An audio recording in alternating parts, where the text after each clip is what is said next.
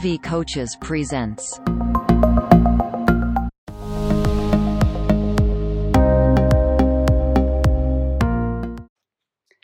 Hello, Ivy Coaches listeners. This is a new series by Coach Pederi, who is a professional certified coach by ICF with 12 years in leadership and 5 years in coaching. He will be interviewing his peer executive coaches who have spent years helping organizations and individuals grow their business and achieve their goals. Please join us for this week's interview with Coach Pedari. Hello, listeners, and welcome to Coach Pedari's uh, corner here. Today, with me, I have a great friend and a professional, Bart Berkey. Bart, welcome to the podcast. Thank you, Coach. Good to have you. Uh, I know the time difference is a bit between Dubai and US, so thanks for dialing in. And this is an amazing opportunity to speak to Bart today.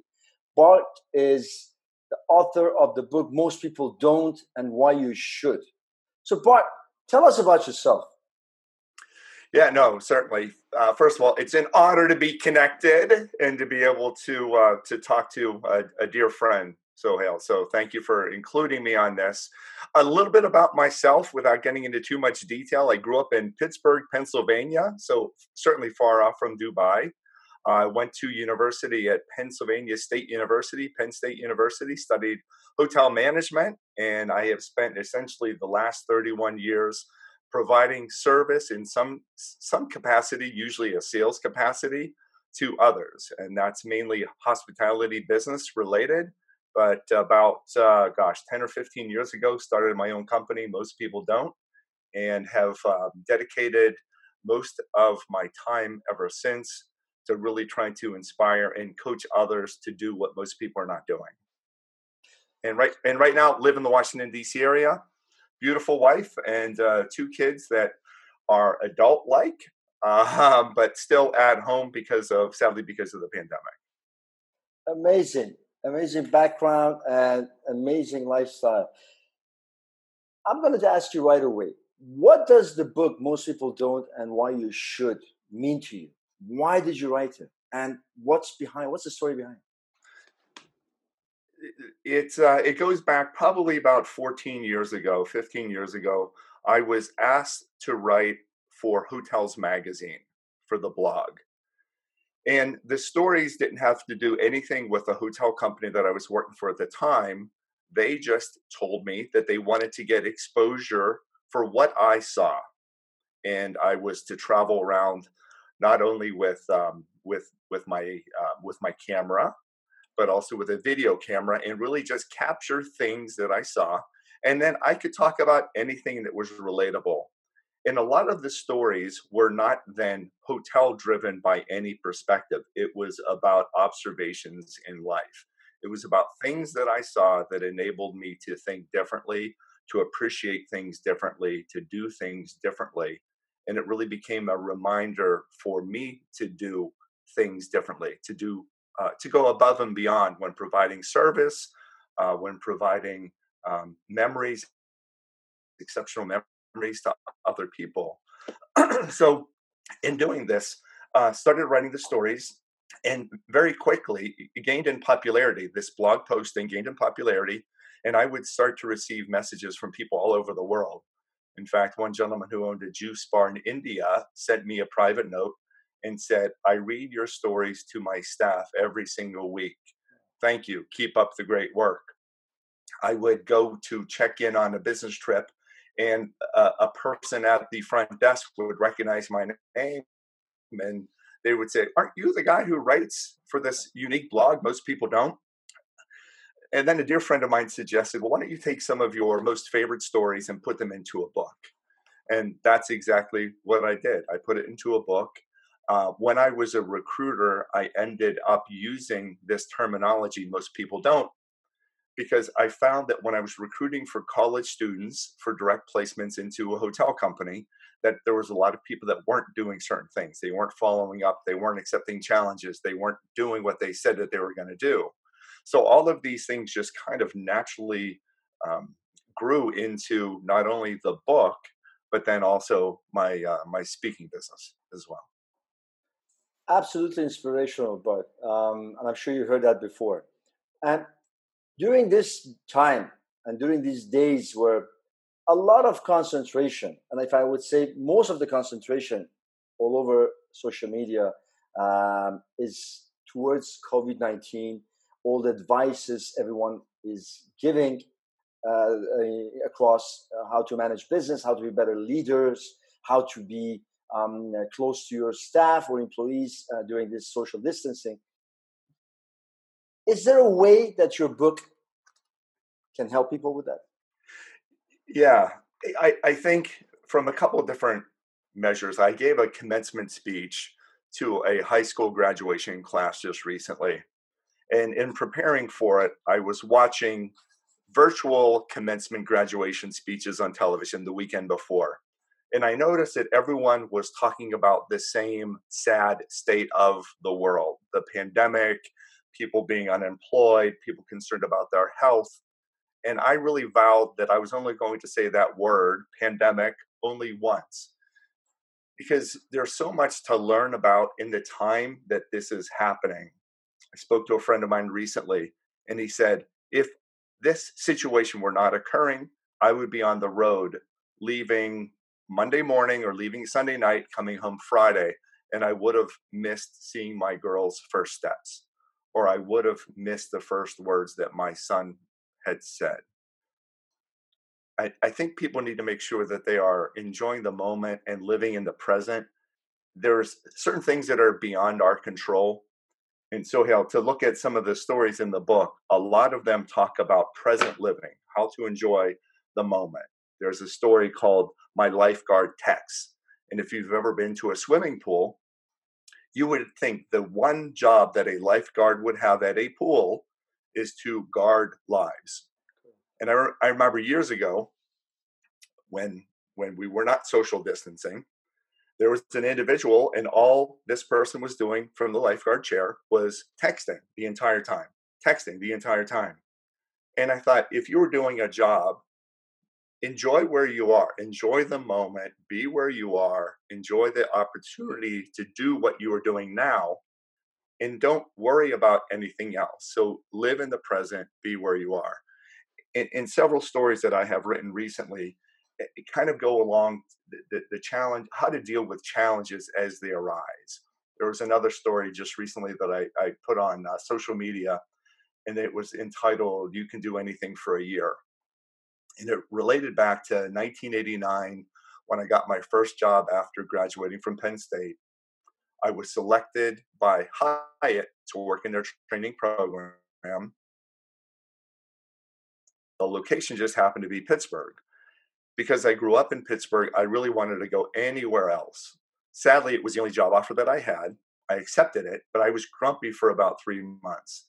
I didn't want to be there. I wanted to grow. I wanted to see different cities, different destinations until I got over myself and until I had to tell myself, look, be flexible. You can do anything for a year. Maybe this was not ideal, but be flexible. The second part was accept the situation. So that was the A aspect of it. The C aspect of it was be calm and creative.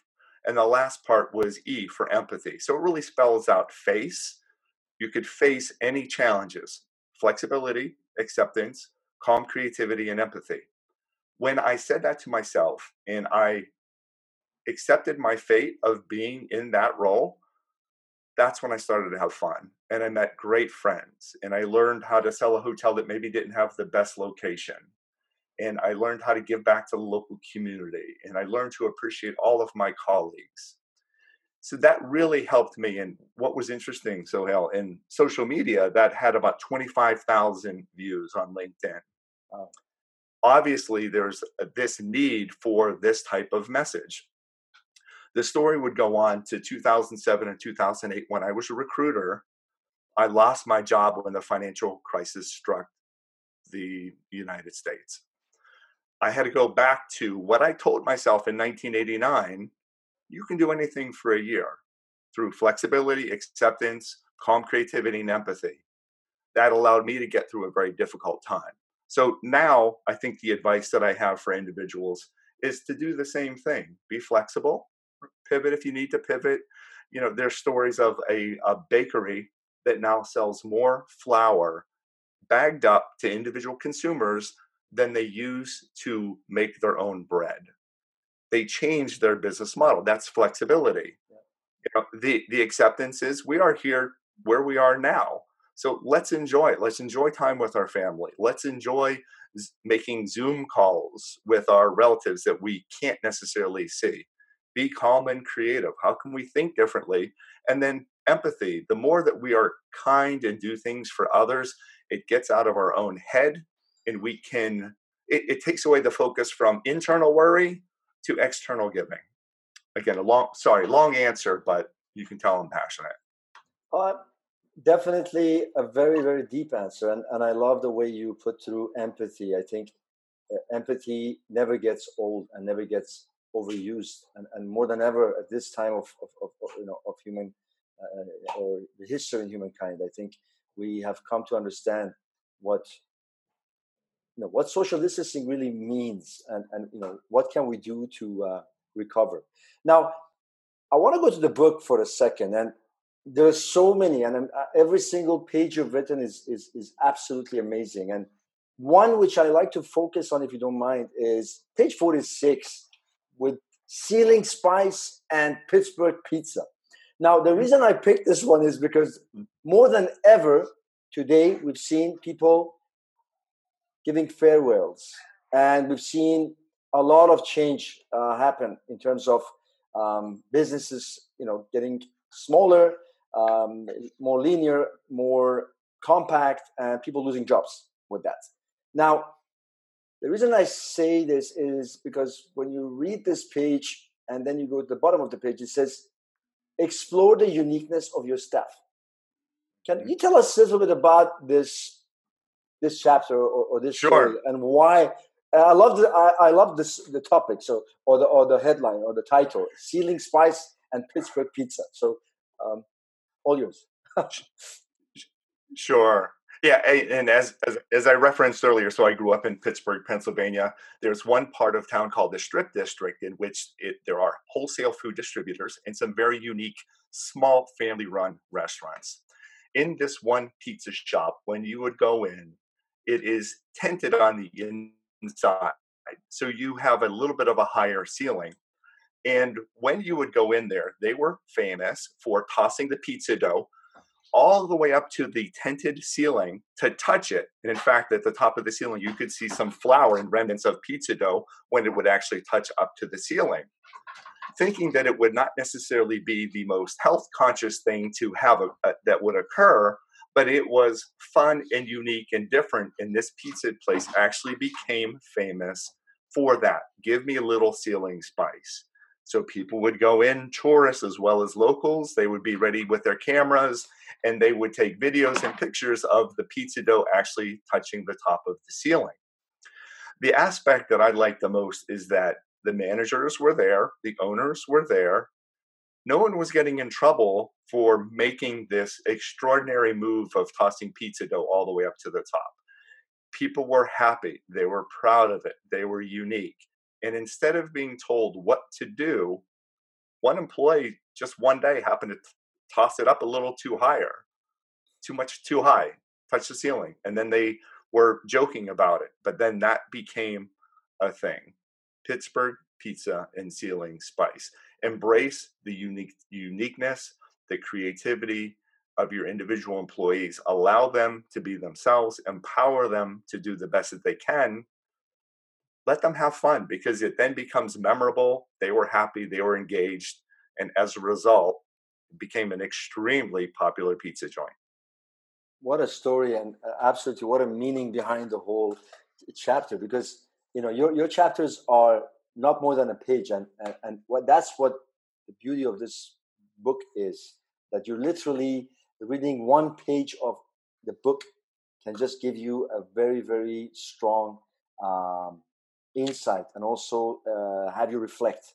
Uh, and I've said this book has gone from hand to hand sometimes, and I really, really use it for reference many times.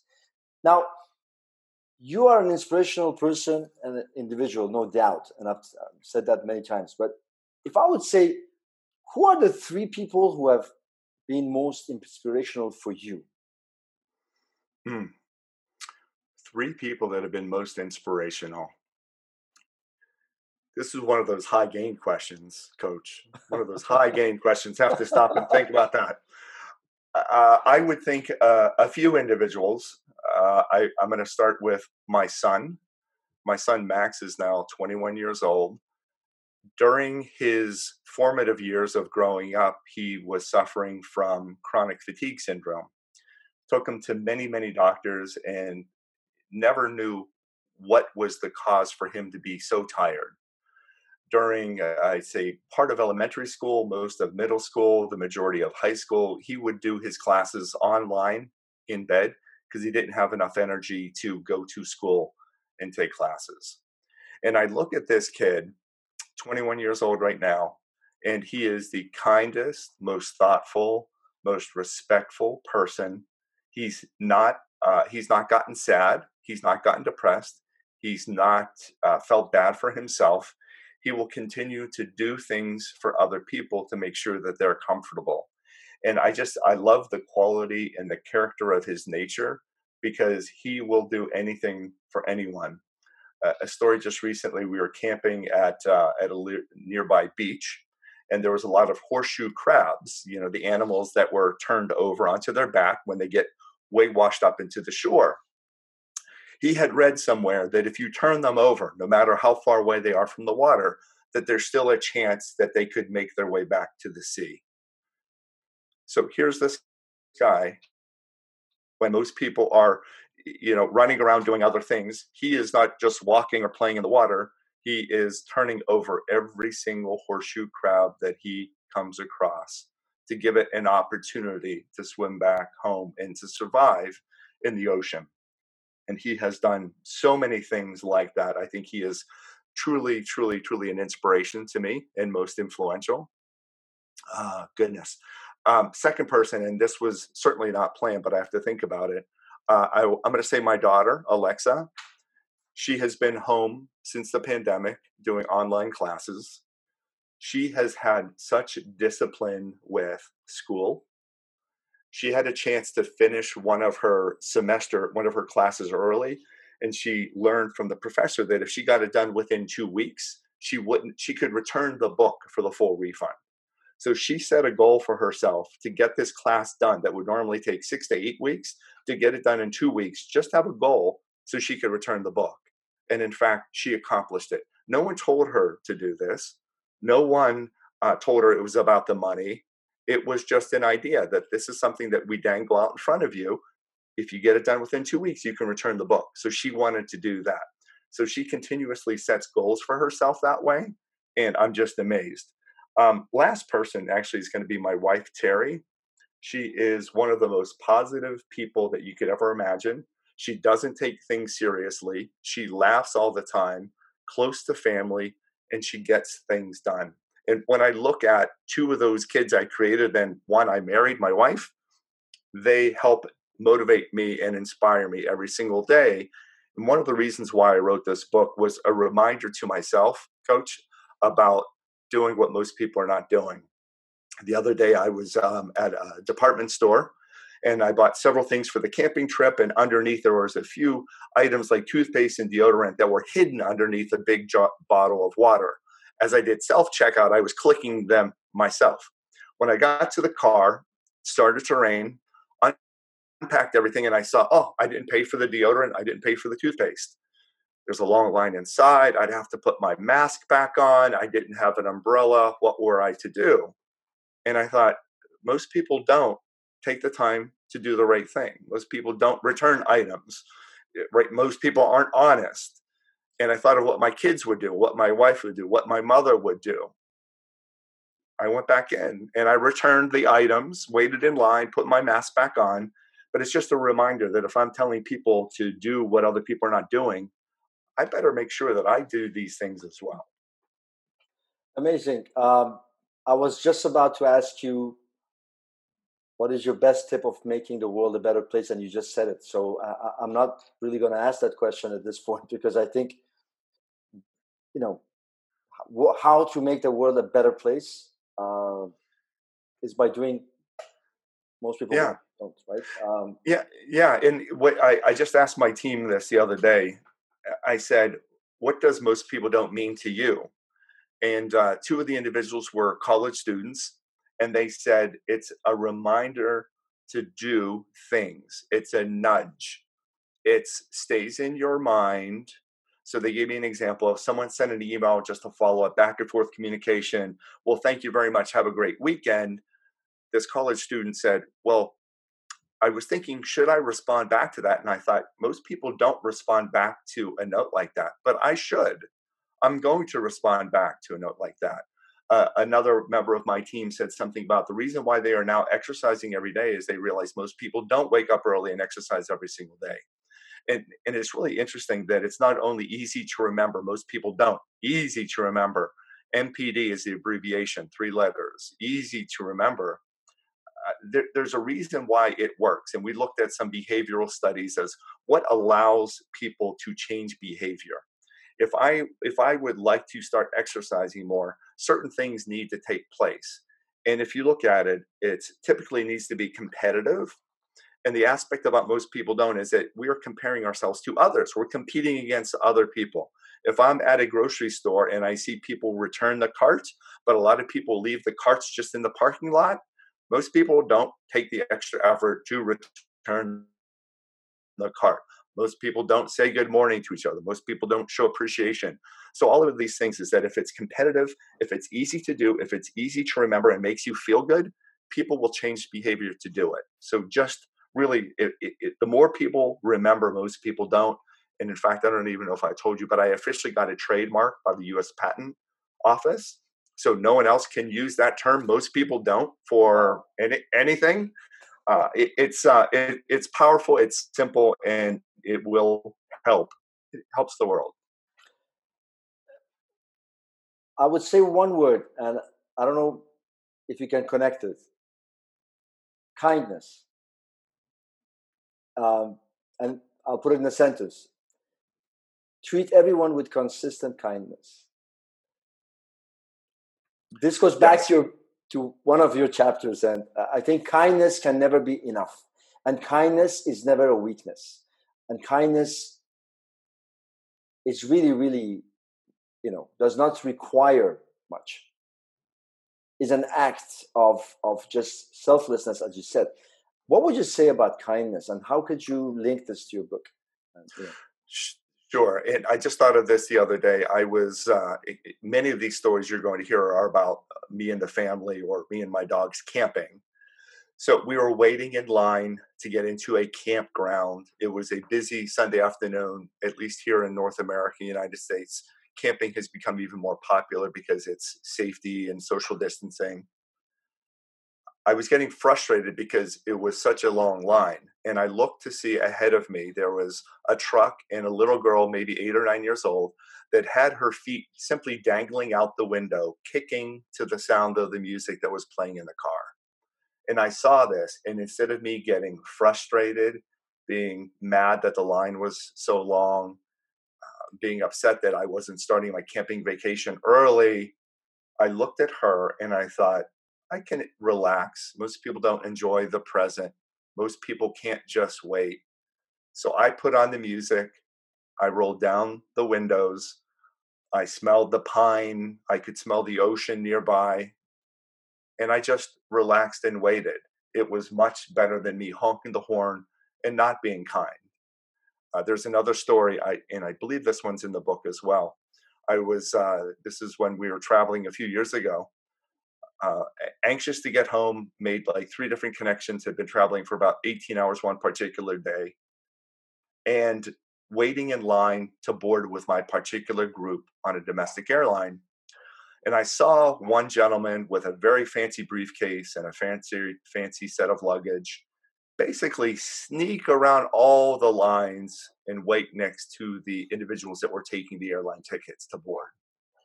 And I saw that and I just really got mad because I'm in grouping number two. There's not going to be enough overhead bin space for my carry on luggage. I was just mad. I was done. I was tired. There was a young couple ahead of me that also noticed the same thing, and I could see that they were laughing and joking. And I said, You see what I'm saying? This guy just cut in line, right? And it's just it's like, Yeah, but, but, but you know what? We're, we're just going to bet a penny to see if he stays in line or not. We'll just bet a penny. And that really showed the insignificance of the act. They were making a joke about it. And they said, you know, it doesn't, doesn't really matter. It's a penny if he cuts in line or doesn't cut in line. That's all it was. And I decided, you know what? Either I'm, you know, I'm 6'2", I'm 230 pounds. I could intimidate the guy and be be mad and ask him to leave, or I could take the attitude of being kind and just not paying much attention to it and thinking that it's as insignificant as a penny. So sure enough, they called all pre boards, uh, military personnel, people with requiring extra time, and then you know frequent flyers that travel a million miles a year. And certainly, this gentleman then boarded because he was one of those frequent travelers that flew, let's say, a million miles a year. And thank goodness I didn't say anything to that person. And that just taught me a very good lesson. It's better to be kind than be right. Most people don't show kindness. And there's so many different ways that we can do it. I think that that's critically important for not only for today, but for the future. No, I think that was a great example. And I think everyone who listens and will listen can resonate with similar stories from being in a queue. Uh, I'm not sure when is the next time we're going to be in a queue for, for a flight, but for the time being, there are other queues that we can resonate with. Um, so yeah, kindness actually goes across. And I think uh, did you, obviously you won the penny. I hope you didn't lose it, right? If you bet, uh, it, it, was the couple ahead of me that was betting. So I had no money. I had no money in the game. That's an amazing story. Here comes a question that I'm sure it will bring you back many, many years. Uh, you've had great success in what you've done to date with organizations you've been with, with your own business, with your own um, movements. My question is what is your biggest failure? And what did you learn from it? So, really, we I want to focus on what you learned, but I need to ask what was that one failure that for you was the biggest? Or what did you get out of it?